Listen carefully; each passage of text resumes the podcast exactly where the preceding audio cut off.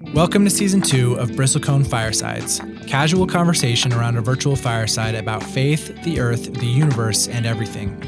In this second season, we will be journeying into the spiritual wilds as we explore the theme of wilderness. Joining us around our virtual fireside will be some familiar voices, as well as some new guests to help us rediscover the spiritual power of wild things. We are your hosts, Abby and Madison. Bristlecone Firesides is recorded in the tiny carpet covered attic of the Southern Utah Wilderness Alliance, who is our partner for this and future seasons. For more info about SUWA and the fight to protect Utah's stunning red rock wilderness, visit SUWA.org.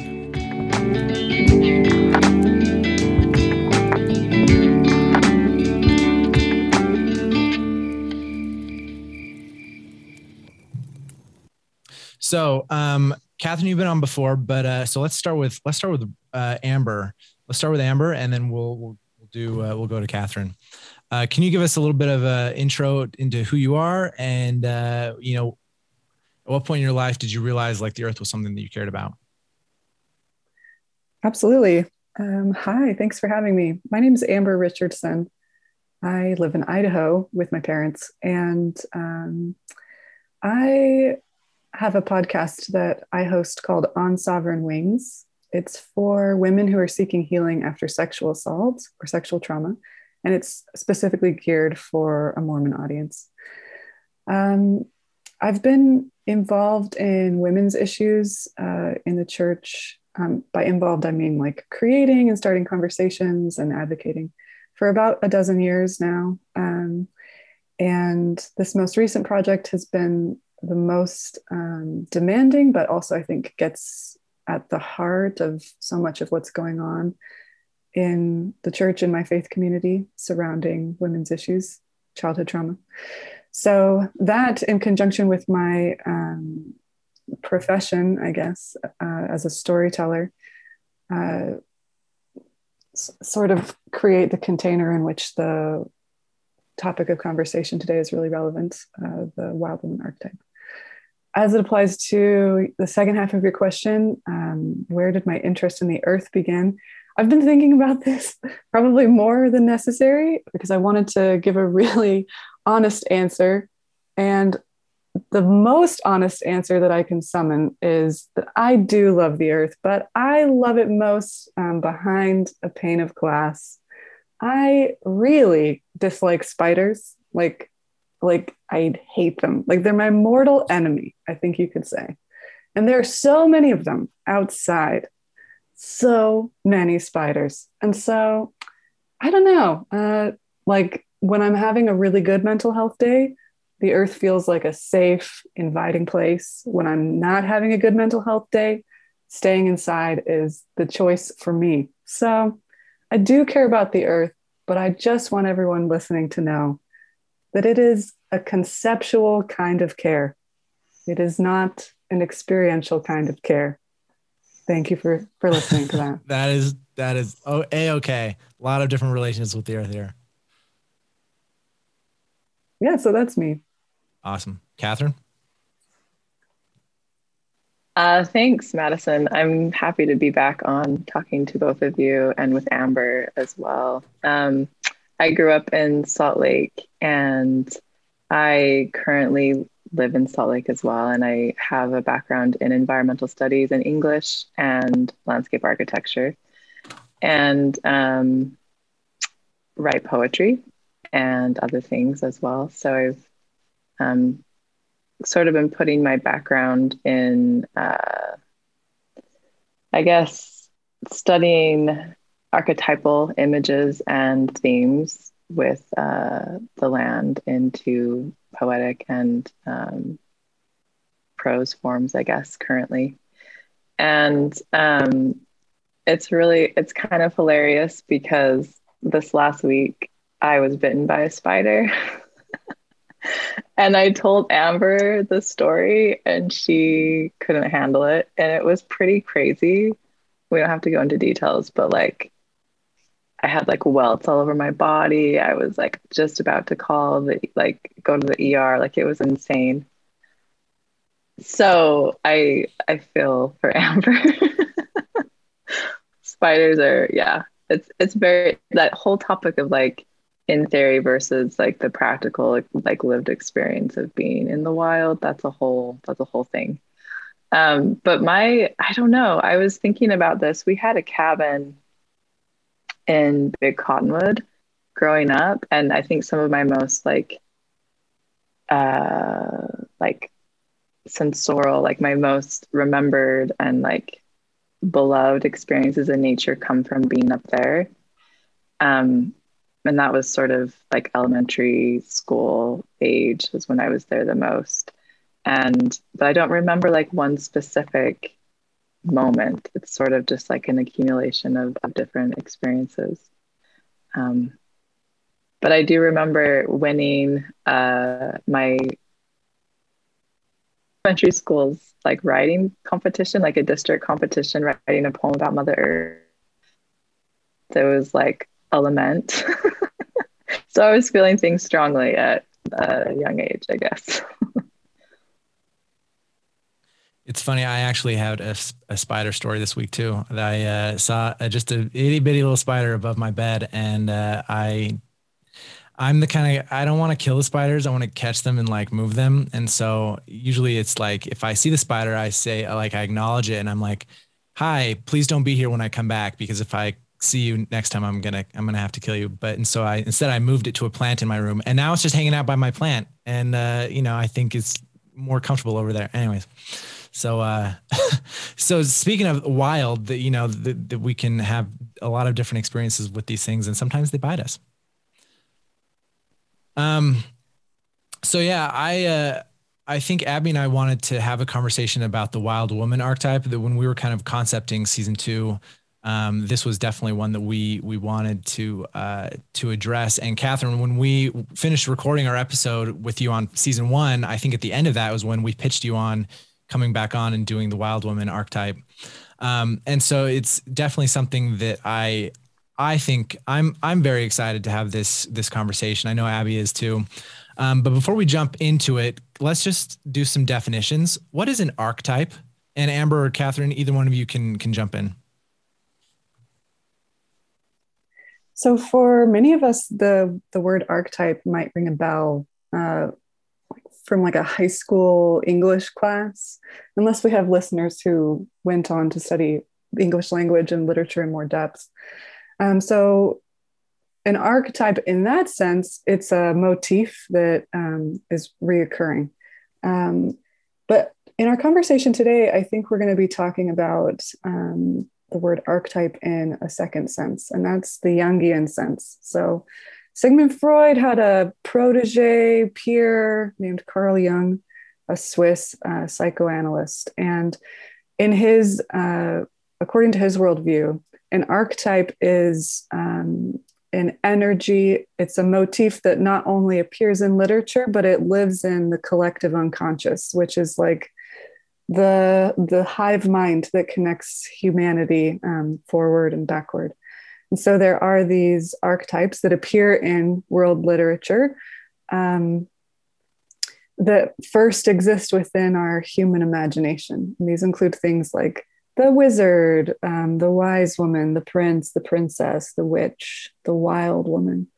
Um, so hopefully that's a good overview of the archetype. I guess when when we talk about archetypes, especially in theology, um, and you know how they apply to us, um, you know, why is an archetype either important or what does it do um, as far as kind of defining us um, and and you know when when we're trying to apply that to ourselves what is the significance of an archetype you know for our growth or transformation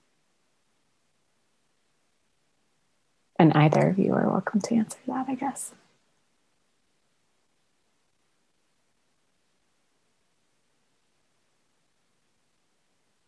I think there's um because it is a image or a symbol that resonates sort of on a universal level, it's um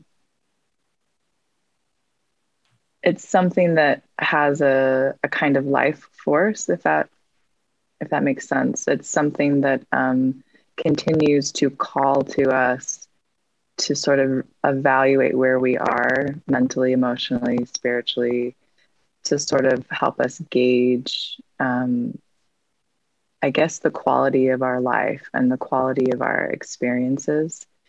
And I see that um, really powerfully with the wild woman archetype, as well as with other archetypes like the tree of life, um, where you're sort of always in conversation or um, it's a it's a relationship, and so you're always sort of trying to figure out where you are in relation to that archetype, which is also, and I think it, it's harder in like our more individualized uh, societies that we're in now, but it's also a gauge of where you are in community, how you're able to sort of um, relate to human and non-human um, spirits in creation.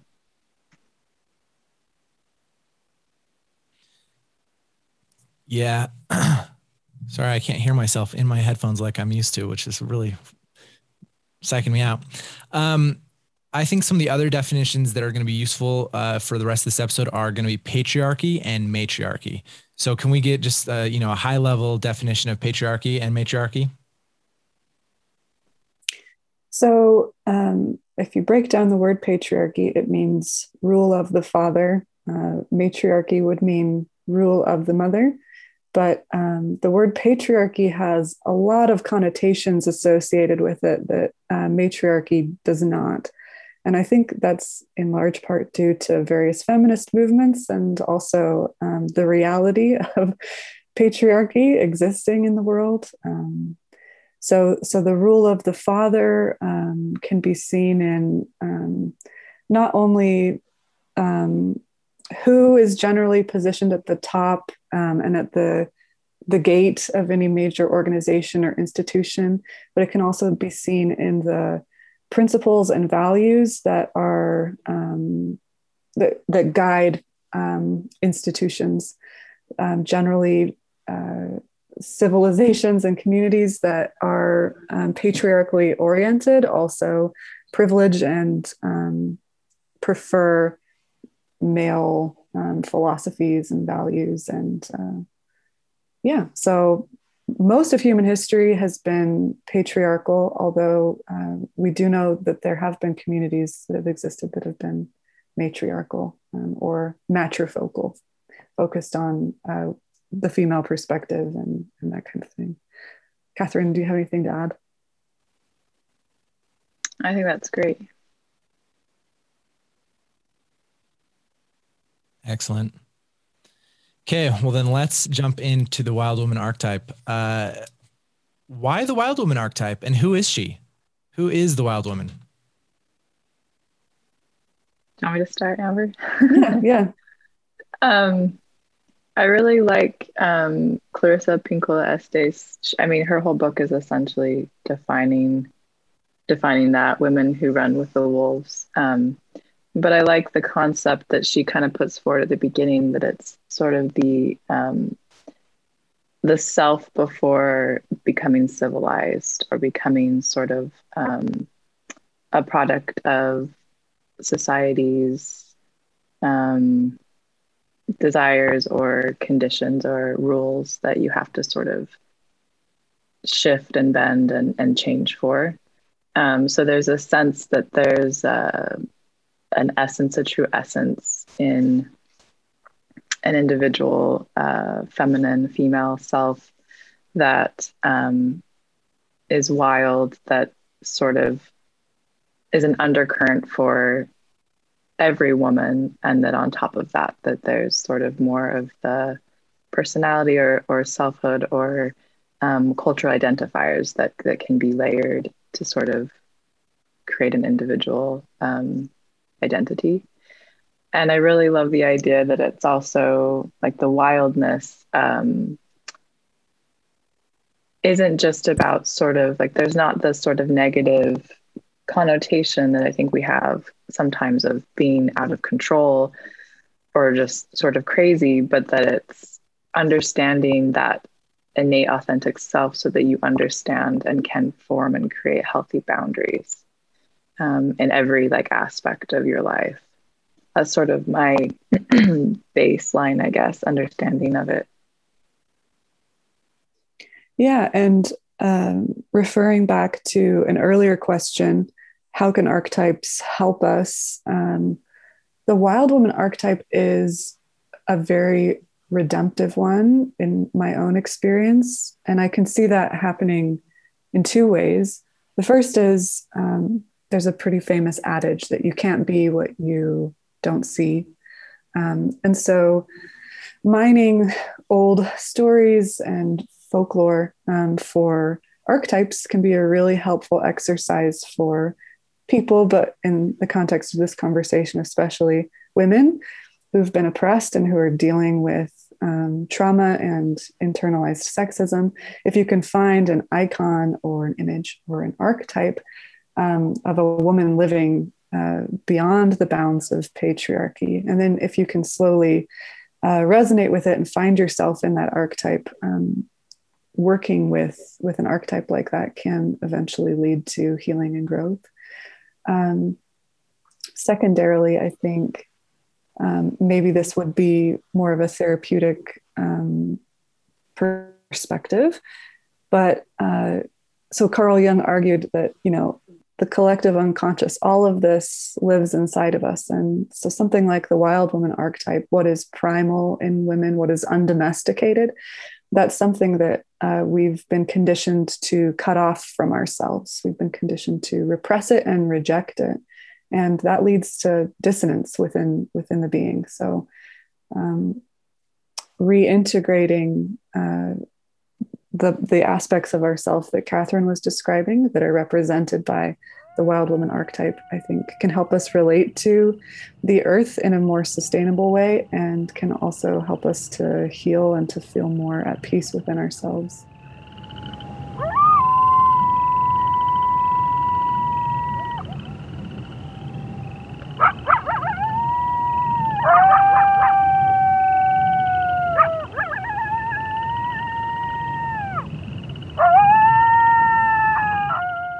That being said, um, do you feel like this wild woman archetype is a, a well known one? I mean, this is kind of a, a question I have, you know, that I think there are a lot of women, at least that I interact with pretty frequently, that aren't aware of this archetype. And so I'm just curious, like, do you feel I don't know what what's the presence or acceptance of this archetype when you've discussed it with other women, or um, you know, do you feel like other women that you've interacted with um, upon first hearing about it have really resonated with this? It's something that I really resonate with, but uh, I am curious, kind of, you know, what the reception has been in your circles and and how people kind of feel about this, especially within the church. Catherine, I can start us out on that one. Yeah. Okay. So, Catherine mentioned a book called um, Women Who Run with the Wolves by Clarissa Pinkola Estes. Uh, this book is kind of the pioneering work on this archetype. Clarissa is uh, Hungarian and Latina, and she's a Jungian analyst. Um, and within this uh, work, she weaves together um, world world folklore and makes the case uh, for the archetype. So prior to the publication of this book, um, this archetype was um, fairly fragmented and, and not really um, and not articulated. So recently, this book I think was published like 20 years ago or more, but recently it's been making something of a comeback. So, in my experience, if you haven't read this book, you probably aren't familiar with the archetype. And I think that's because um, the wild woman was very much disenfranchised and oppressed. And so, generally, um, when people think of wildness and femininity, um, they think about uh, something that is bad, something that is not good, that is not acceptable. Um, and I would say within the church, that's generally the um, the first response that I run into. And yeah, like you, Abby, um, it isn't something that's on people's radars. That's that's my observation too. Yeah, I this book has been made extremely popular. I think it was Emma Watson who had it on like her book club. And so, I mean, it's it's sold millions and millions of copies, and um, I think it's definitely well known among women who are sort of seeking any sort of like feminist or in that path of feminist awakening or seeking to like um, to understand themselves better or following certain people on Instagram. Like it's it's out there. It's pretty popular. Um, within Mormonism, I'm less sure. I think there are definitely groups of women who, like people who follow follow groups like Womb Sisters or um, other sort of groups that do. But I, I do think, like Amber said, that it is uh, threatening, can potentially threatening um, for women in the church because it essentially asks them to um, do kind of a 180 away from what uh, culturally, at least, we've been told we should be as women.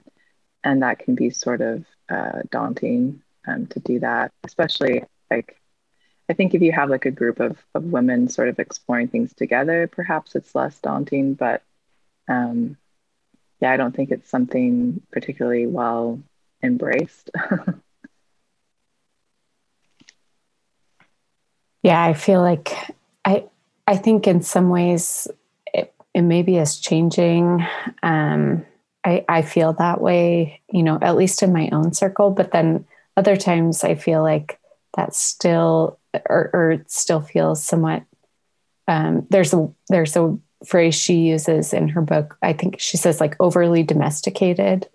Um, and I think sometimes that's how it feels in the church um, at times to feel like, you know, you're sequestered into one um, specific archetype in the church, even.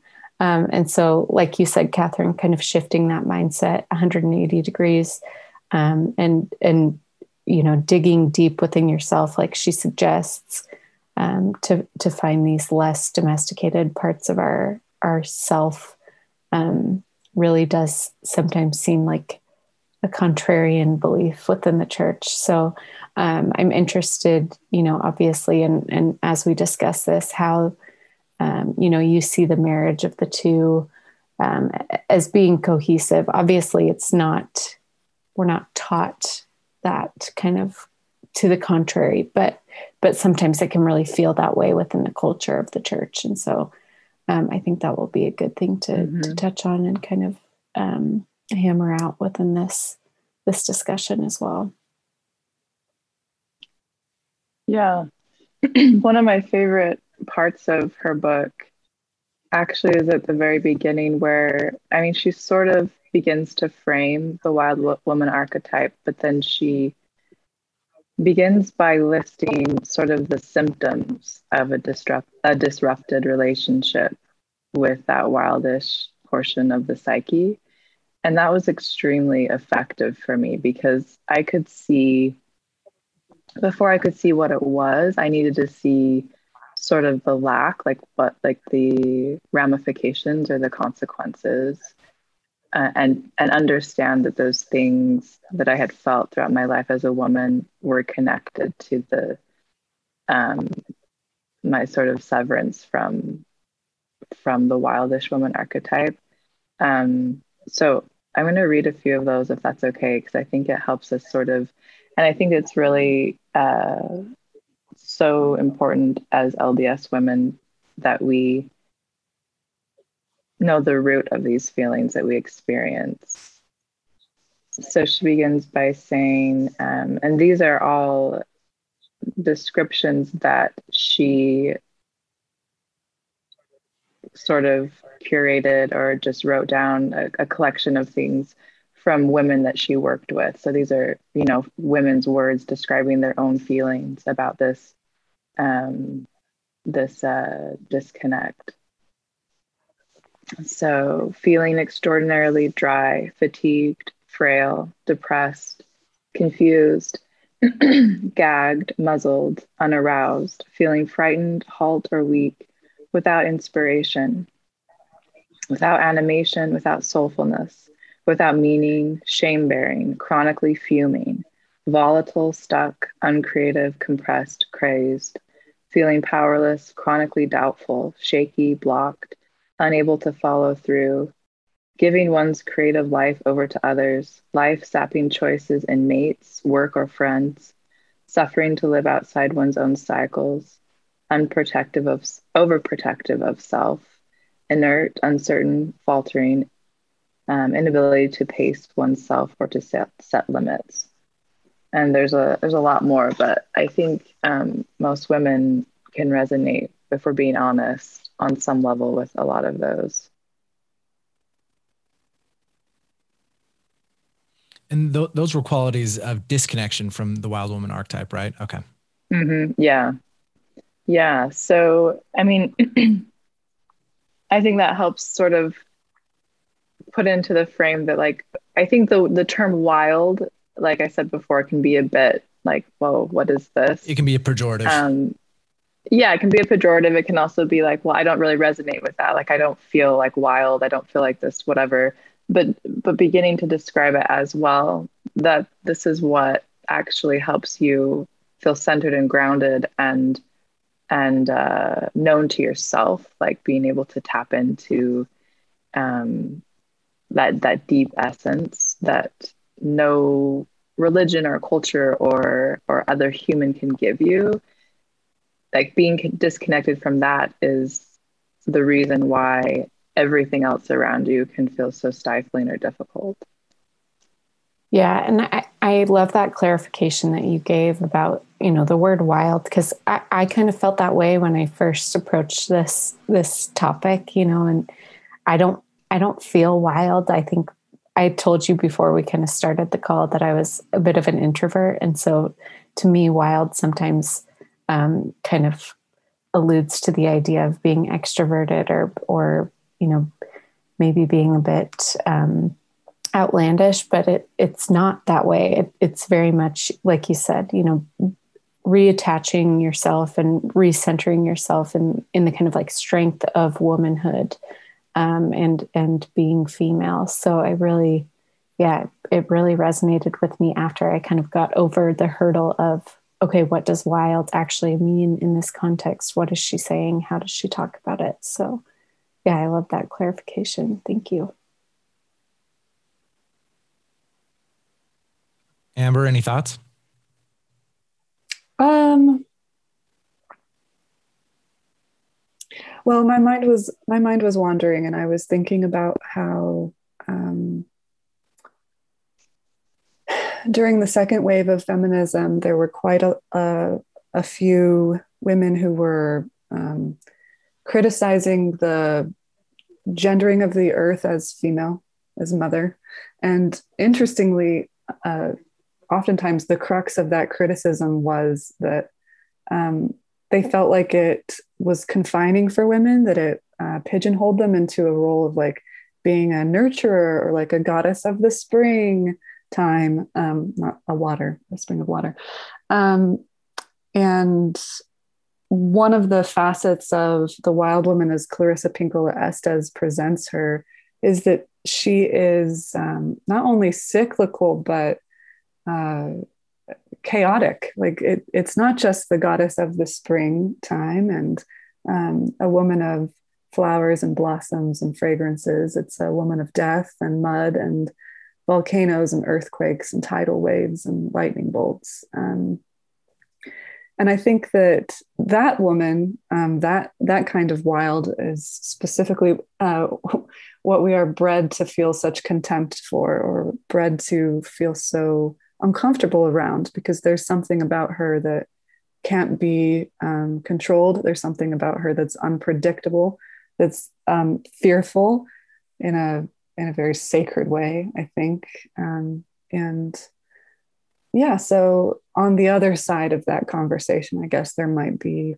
um, a, a, different kind of uh, potential discomfort with connecting woman to earth. And that's how I answer it. Um, that um, that um, that sort of unpredictability or or chaoticness.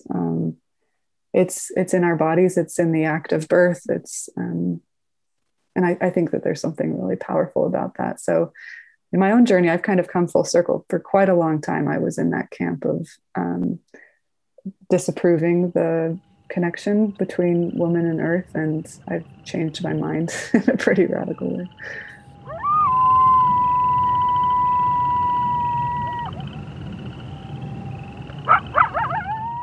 Uh, I definitely, I, I think uh, you hit on something really, uh, really powerful. Is that the the wild woman archetype is, and I, I hope to, I want, I think we're gonna talk about it later on in the in the episode. But the wild woman archetype embodies like embodies beauty, embodies terror, and, and embodies life, and embodies death, beauty and ugliness. Right? There's a lot of there's a lot encapsulated in the wild woman archetype. Um, but I think what might be helpful right now is just like you said, Amber, um, to kind of go through mythology and like mine it for the archetypes. Um, can we can we like pitch out or discuss what are some mythological figures so that we can actually see with our eyes and like in media and in literature and stuff that uh, that we can see the wild woman archetype? So let's let's throw out some that we're familiar with uh, Artemis, the goddess of the hunt from Greek mythology, is maybe the best um, or or the most accessible. Um, she is bomb. I'm actually in my childhood bedroom, and the wall behind me, um, when I was a little girl, there's nothing there for you to see now that's relevant to this conversation. But when I was a little girl, I went to the library and I used a photocopier and I Xeroxed an illustration of Artemis, and I had it hanging there for like 10 years. Um, so, yes, I'm a big fan. Um, other stories, I mean, um, I, I kind of consider like modern day film a mythology in and of itself. So, there's a beautiful film that was produced by an Irish animation house a few years ago called Wolfwalkers. Yes. It's on Apple TV. So yeah. good. So the protagonist, one of the protagonists in that film, her name's Maeve. She's a little wolf girl. That is the wild woman. That film is so good. Um, Baba Yaga might be another one. Um, most of us Westerners are familiar with like a a horror story about Baba Yaga. Um, but if you strip back the conditioning, she's this death goddess, this life death goddess. That's really lovely. Um, there's a mythological figure out of Norway that I really love called the Huldra. In um, whatever the ancient Scandinavian tongue was that this character was created, Huldra means um, hidden. And like Baba Yaga, uh, the Huldra is a character who's been kind of defamed and disenfranchised. But at the heart of the folklore um, is something really fascinating. She's a she's a an animal woman that lives in the mountains. She usually has a fox tail or a cow tail, and she calls people into the mountains. And so over um, several hundred years, the story turned into a cautionary tale the Huldra is a seductress who specifically calls men into the mountains so that she can murder them. But um, on a symbolic level, like yeah, that's the wild woman. She calls us into her into her domain so that we can experience a death of self and uh, a rebirth. So those are some of my favorites off the top of my head. Anybody have any more that they want to add to the pot? Those are all really great. Or did I take them all? Yeah. if I did.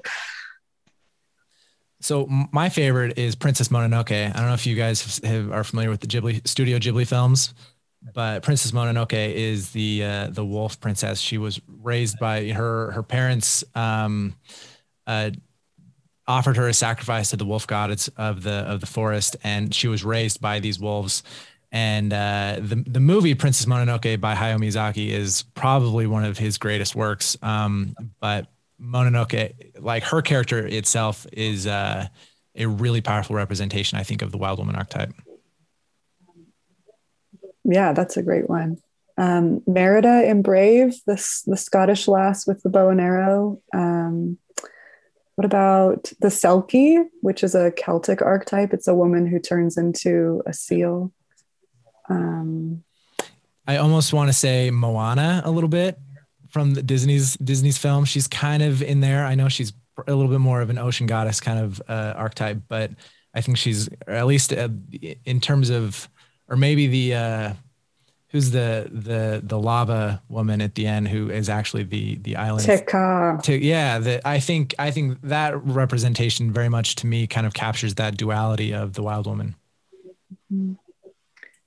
Are any of you familiar with the Morrigan? She's a, a Celtic goddess. Um, so maybe you've seen that symbol, the like the Celtic goddess triptych, Maiden, Mother, Crone. Mm-hmm. A lot of people trace that back to the Morrigan. She was she had these three aspects: the the Badb and uh, Macha, Maiden, Mother, Crone. But they were they were death goddesses and they were warrior goddesses and they were associated with the seasons. Um, there's a story about Macha that is just chef's kiss she um, I can't remember exactly how it goes, but somehow she gets pregnant, and maybe it was like rape. Maybe she didn't want to be pregnant or something.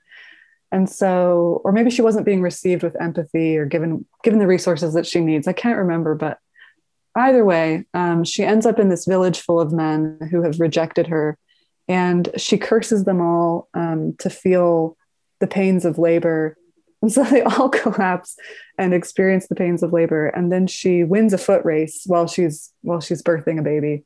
It's just good stuff. Yeah.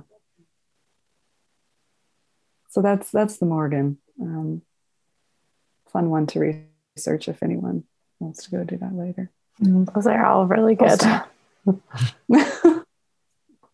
Okay, well, now that we've kind of have an idea in our minds of at least the visual or mythological representations of the wild woman, let's like dive in. Um, that uh, you know, when I was outlining this episode, and you know, so I grew up with sisters. I grew up in a very matriarchal kind of family with powerful, powerful women in you know my grandpa my grandmas my aunts and my sisters and my mom all very powerful women and so i have a lot of holy envy for kind of the wild woman archetype um, for kind of the resonant embodied symbolism that you know that that women embody that uh, kind of matches or mirrors the the cycles that we see in nature.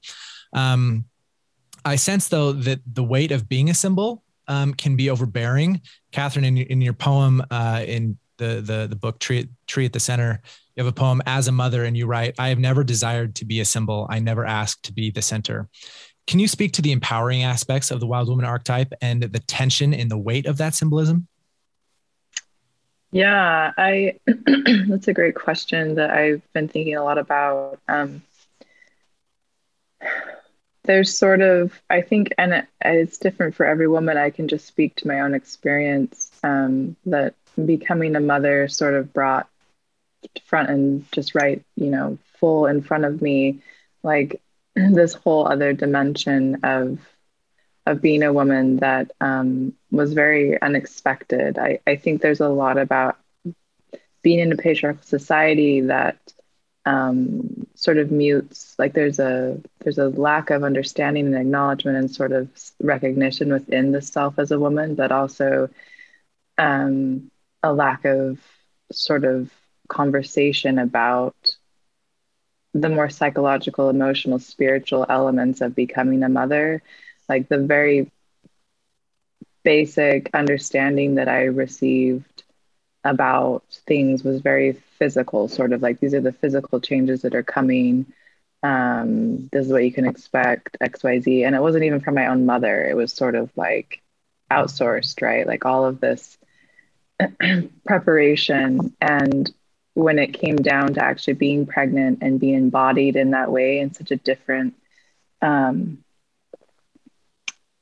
a, an incredibly different way i i had to just really go inside and try to connect to the divine through that new experience and understand what does this mean? Like how does this add to my own understanding of like life and like embodied mortal life, but also um, how women connect to the divine and expanding my my concept of what is divine.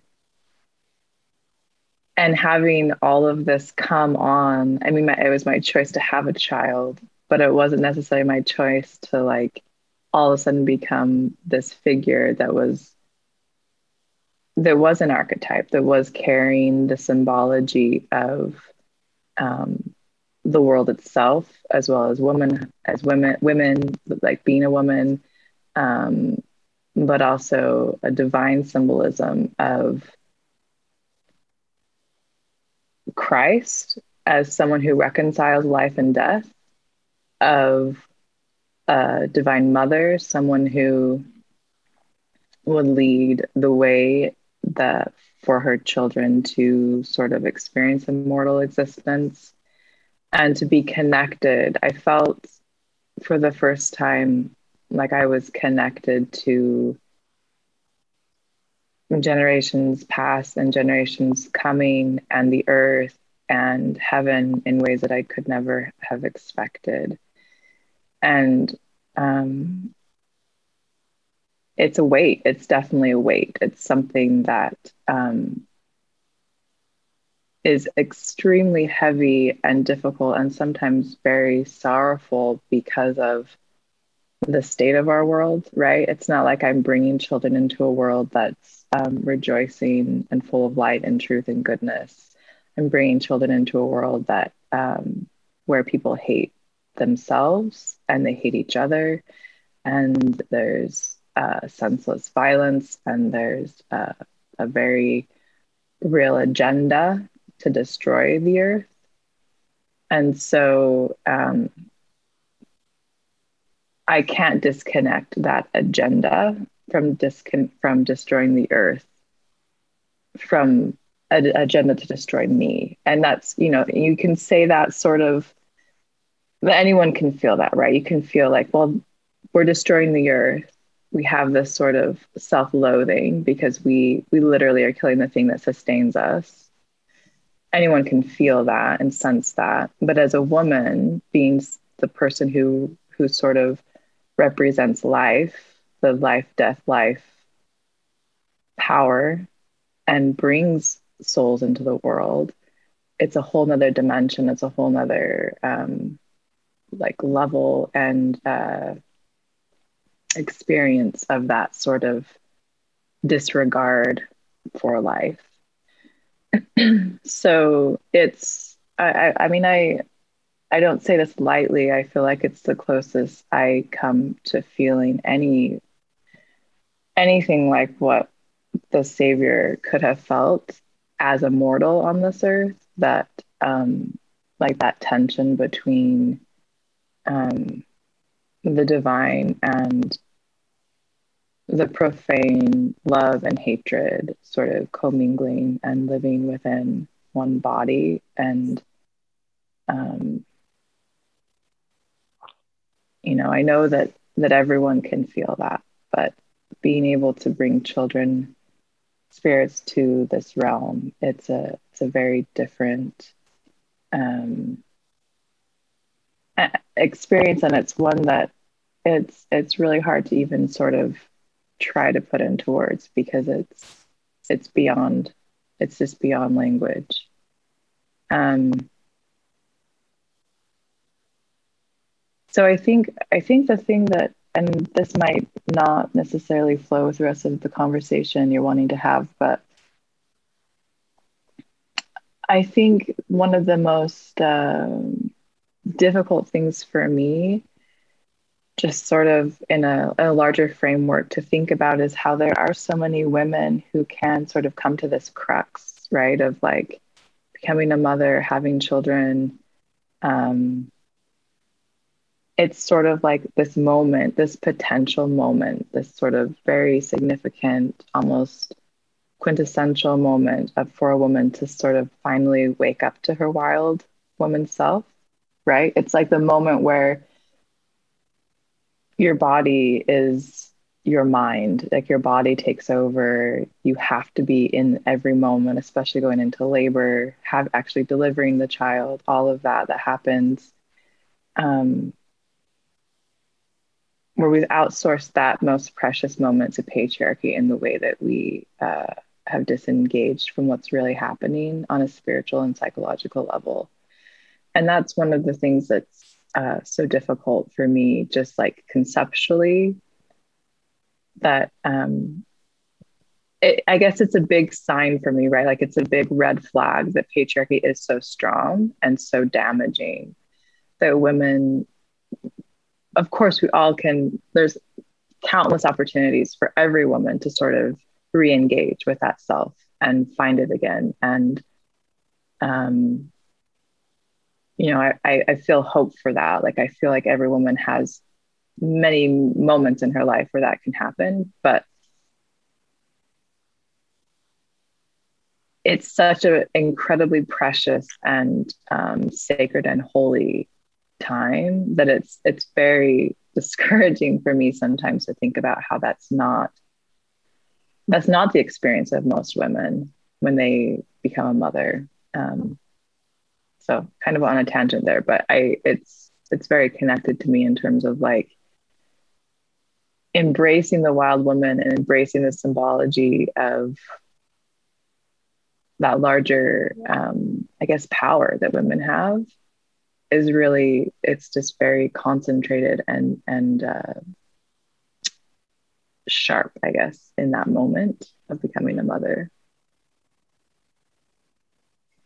thank you um, you have a way with words catherine anyone who listens to you or reads your writing knows that but i think one of the other gifts that you bring to conversations like these is that you're able to traverse into some really tender, um, deep sorrow in a way that feels um, manageable and relatable. And so I just want to thank you for opening that door for us and for our listeners.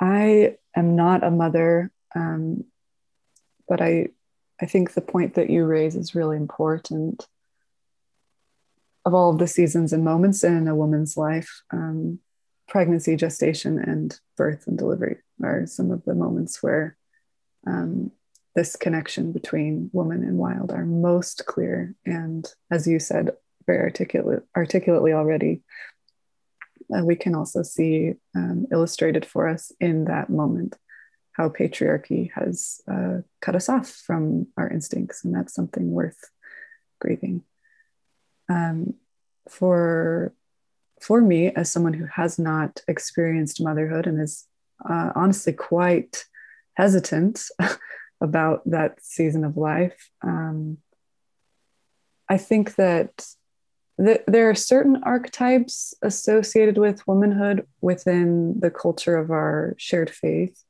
um, that uh,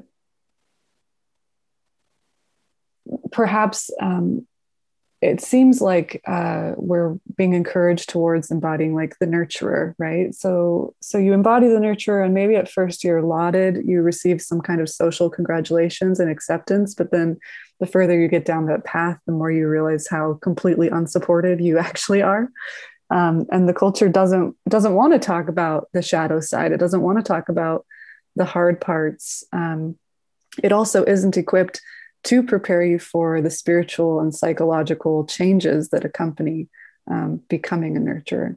But um, you know, they can the culture can can continue living in a in a fantasy land, uh, which maybe doesn't sound very kind, but um, if you divorce any experience from its shadow side or its underside, then you are living in a fantasy. So um, yeah. So so i can see that being an experience for many women but for me i think i um the wild woman is a disenfranchised archetype. So if you want to step into it and claim it i i think generally speaking the the biggest consequence will be alienation and rejection.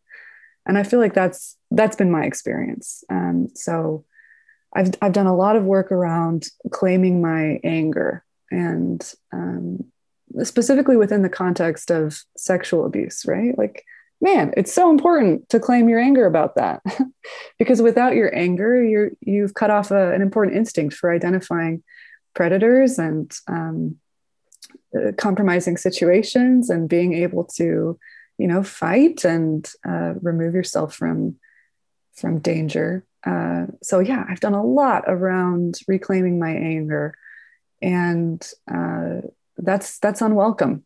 that's not that that doesn't make people feel safe. It it's disruptive, and yeah, so that's an unfortunate reality of this um, personal development.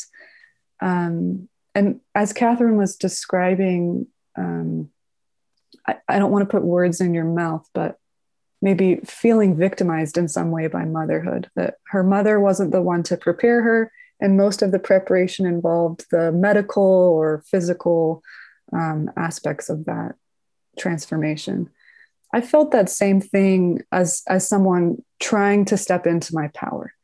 Um, there, there are very few roadmaps, there are very few guides. And, um, you know, so I just, you have to kind of learn everything as you go. And so it's easy to feel victimized by that i think when you're you know you're going for it and you're going to reclaim your anger and you are thinking wow this is such good work. I'm going to be a healthier person now. I'm going to be more whole. And then you express your anger in an appropriate setting and you get alienated or rejected. Um, yeah i've felt very victimized by that. Um, maybe i wouldn't have if i'd had a guide who could have told me to prepare for this, um, but uh, I didn't. So even though it's a totally normal and um, reasonable thing to have happen within the context of patriarchy, because I didn't know about it, I think I felt blindsided and and that was that was really painful. I think we'd all prefer to just be supported, and uh, hopefully, there's a group of us headed that direction. Yeah, no, there's a, you said something that really resonated with me um, in there that I want to sit with for a second. That you said that embodying the wild woman archetype, if you choose to step into that, be prepared for alienation. um, that I think that might be the case for embodying wildness on any level. You know, whether it's men, women, like children, adults, like it doesn't matter. If you embody wildness, prepare for alienation. Um, because there's something about the especially in like the western american psyche that abhors wildness whether it's our war against wolves or against you know against actual wilderness lands in the in the western united states that we we hate wildness on some level. And you know i felt that even myself that you know i i feel like i embody a certain degree of wild a wild version of mormonism you know where i have definitely stepped into my you know my own and I'm I am kind of alienated. There's not a lot of people in my ward that can that I can, you know, meet me on the same level. And so I definitely do feel kind of an alienation and an aloneness. While at the same time, that wildness is very like empowering and very enlivening. So I'm not saying that it's like this super dark, terrible thing that no one should ever do, but because it it is very life giving. It's very sustaining. It's very fulfilling to step into wildness. But I think we need to honor the fact that there certainly is an alienation that goes along with it. Yeah, and I think you would even take that further to um, like the idea of a prophet or a prophetess that, um, and as you know, Christ is sort of our example of, in my mind, a balanced, um, embodied form of like the masculine and fem- feminine harmonized. That he was the like he he was the one to sort of step into his wildness in a way that threatened everyone, like almost everyone. you know, like many of his own apostles and um, made enemies of just about everyone he encountered. So, um, and you know, I I think that's something that Amber and I at least have discussed recently is like this path ultimately leads to um, like prophecy. Like that's you know like we're not and i and i don't want to put words in your mouth either amber but i think that the the for like as we go down this path we're realizing that you know the scriptures about your um, children will prophesy et cetera et cetera. Like this idea that like if we are to sort of stay on the path that um, that will get us from a telestial state onward. Um, it will involve this sort of removal from philosophies and ideas and uh, programming, I want to say, that keeps us locked into ways of being and thinking and experiencing the world that limit our capacity to see clearly the way things are. And there's that tension, I think, between what is wild and what is tame in the sense that like there's a lot of artifice there's a lot, lot of like amber said the removal of the shadows um, and bringing forth like the idea that mortality is a battle in the sense that you have to you have to move through those shadowlands you have to be awake. You have to be aware of what's going on or you're not moving you're not really alive. You're not really experiencing what's happening like really happening in this world. Um there as we've seen countless times you know like there's groups of people who just don't want to deal with that. They don't want the reality. They don't want to hear what the prophet has to say. They don't want to hear what's like a true they don't want to see a true reflection of, of who they are and what they're representing and the programming the ideas that they've accepted to be real and how they will literally crumble. Like they they would rather hold tight to things that um, will corrode and um, break and fail. And so the wild woman or the wild man like that wild self or wherever you identify right? Like we're talking about a very gendered um, sort of experience here but you know I also believe that there's a there's a spectrum of, of wildness um, that it is ultimately sort of um, a removal from from this state and from this sort of world as we've constructed it. And so there will be that tension. There will be that um, yeah just everything you've said. It'll be difficult. I love that discussion of of Christ as being like kind of the ultimate embodiment of the wild woman, if we can say that, uh, in the sense that he he really did make people uncomfortable. I think at least like this is something I gleaned from the most recent um, uh, conference, general conference, but just that idea of kind of pushing one outside of their comfort zones um, and that like that's kind of the true nature of Christ was that his gospel was to to love everyone, right? Um, and that that requires sometimes being uncomfortable uh, in in the system that's been set up or or that we've set up for ourselves, right? Um, I think of the Good Samaritan. You know, he wasn't stopping to help a neighbor with whom uh, he knew very well or looked exactly like him, spoke exactly like him, right? It was um, truly, you know, what what should, for all intents and purposes, be considered his enemy, right? Um, and I think that's something that I keep thinking about uh, as you're talking is that, you know, this this wild woman archetype is pushing a boundary, um, and it's asking us to become comfortable with things that like you've said you know i don't want to be redundant but that that are uncomfortable things that are uncomfortable for us.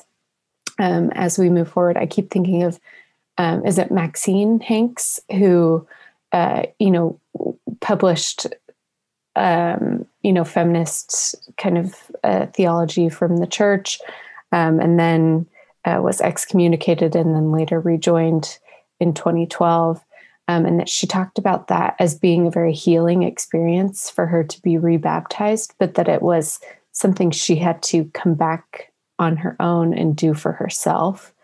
Um, and I think that's again just kind of what the wild woman archetype is is pushing us to do is to really be um, cognizant of uh, healing, like we've said already, but also like Christ's theology of of really loving everyone, including ourselves, and also pushing beyond kind of the the construct or the confines of what we've already set up for ourselves. Um, you know, within a patriarchal society, but just in society in general, that that that's going to be required of us, um, and it's at the root of our of our doctrine. Yeah, that's great. And the and you know the push isn't necessarily going to come from the church. Like we hear these great talks, right? And this idea of like get out of your comfort zone, but like this has to be self-directed. And I think that's yeah. where maybe we have hangups is that, you know, like a lot of active members want to feel like they're doing the right thing and they're in line with the brethren and um, they're not going outside of what is mainstream. Uh, I mean, we've we've heard as much, right? That follow the brethren, like they're not going to lead you astray. Um, mm-hmm. And I have I have a lot of difficulty with that on many for many reasons, but mostly that it doesn't teach us to self actualize and to take responsibility, to have our inner self, that wild self, be the compass. Um, because first and i mean we do hear that as well right? So there's conflicting messages right? Like you need to be seeking christ et cetera et cetera. But um, i would love it if it was a much more direct message of you are you're responsible and accountable to yourself first and foremost in god. And um, they're there for general counsel right? They're there for support.